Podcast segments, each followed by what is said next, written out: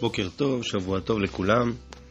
אה, אנחנו מתחילים היום אה, פרויקט חדש, אה, פרויקט שאני חולם עליו הרבה זמן, ובחג השבועות האחרון הוא עוד יותר התבהר לי כמה אני הייתי רוצה לקחת אותו הלאה, וזה לימוד תורה יומי. אנחנו כל הזמן מדברים על תורה, וכמה התורה היא חשובה, וכמה היא טובה. חשבתי שזו הזדמנות שלנו להתחיל באמת משהו קצר כל יום. אמ, אז אתם מוזמנים לנסות להצטרף לכמה ימים, לראות אם זה מתאים לכם, אה, אני מקווה שכן. אנחנו נלמד ספר שבעיניי הוא ספר אה, מאוד מאוד חשוב ומשמעותי בעבודת האדם בעולם, שנקרא ספר חובות הלבבות. חיבר אותו רבנו בחיי לפני בערך 800-900 אמ, שנה, משהו כזה, בספרד. הוא כתב אותו בערבית ותרגמו אותו לעברית, אבל התרגום הראשון הוא מאוד מאוד, אה, איך אומרים, קצת ארכאי. אז uh, יש אה, פירוש שנקרא לב טוב, שהוא בעצם תרגם את הספר מעין תרגום חדש uh, בשפה ככה יחסית עדכנית. הספר הזה עוסק, כמו שהוא נקרא, בחובות הלבבות. לא רק בעניינים של המצוות הקשורות לגוף, אלא גם בחובות מה הלב אמור לעשות, מה הלב אמור להרגיש, ואיך אנחנו אמורים בעצם uh, להשתמש בלב לעבודת הבורא. והספר הוא ספר חשוב, יש בו המון המון פרקים ושערים. אני רוצה שאנחנו נתחיל ללמוד היום את שער הבחינה. הבחינה בלשון, אה, בלשון של היום זה בעצם התבוננות. כלומר, איך אנחנו צריכים להתבונן בעולם, איך אנחנו צריכים להכיר את מציאות הבורא מתוך העולם. אה, בעיניי זה, זה פרק אה, מאוד מאוד חשוב ומשמעותי.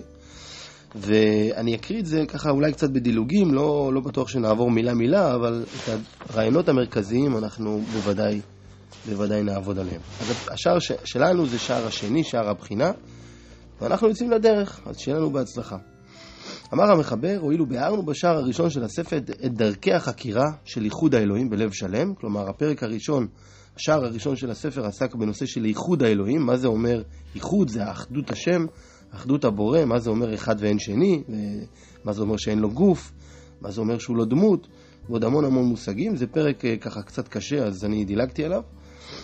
אמ, והואיל וההתבוננות בחוכמה הנראית בברואי הבורא יתברך היא הדרך הקרובה ביותר אל הוכחת מציאותו.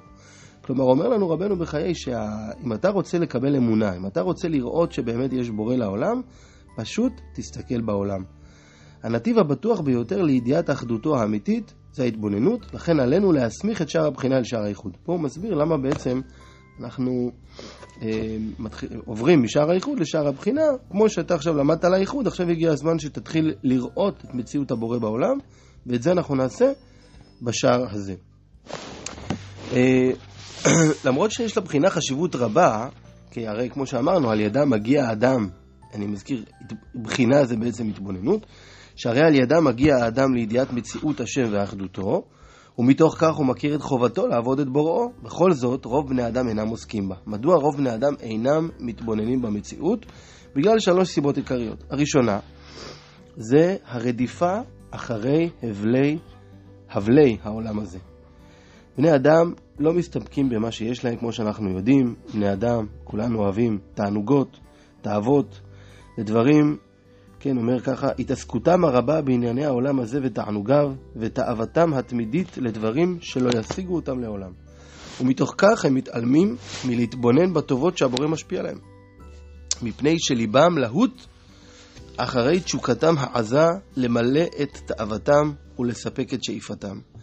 כי כאשר הם מגיעים למדרגה ממדרגות העולם הזה, אין הם מסתפקים בה, אלא שואפים מיד להגיע למדרגה שלמעלה ממנה, וכך הלאה משתדלים להשיג את המדרגה שאחריה, ומשום כך מעטות בעיניהם הטובות הרבות, וקטנות אצלם המתנות הגדולות.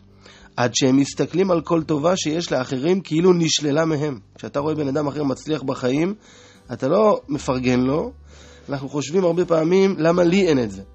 והטוב שהגיע להם, לעצמם נדמה להם לרע, כי הם בעצם רוצים יותר. כמו שאומרת הגמרא, יש לו מנה רוצה 200. אתה אף פעם לא מרוצה ממה שיש לך, בגלל שהעולם הזה אה, מפעיל אותנו וגורם לנו תמיד לרצות להתקדם ולהשיג עוד ועוד, ומכיוון שאנחנו נמצאים במרוץ הזה, אין הם מבינים את פעולות השם המיטיב להם בדברים האלה. זו הסיבה הראשונה. הסיבה השנייה, אה, אנחנו סיימנו את החמש דקות היומיות שלנו, אז נמשיך מחר. יום טוב.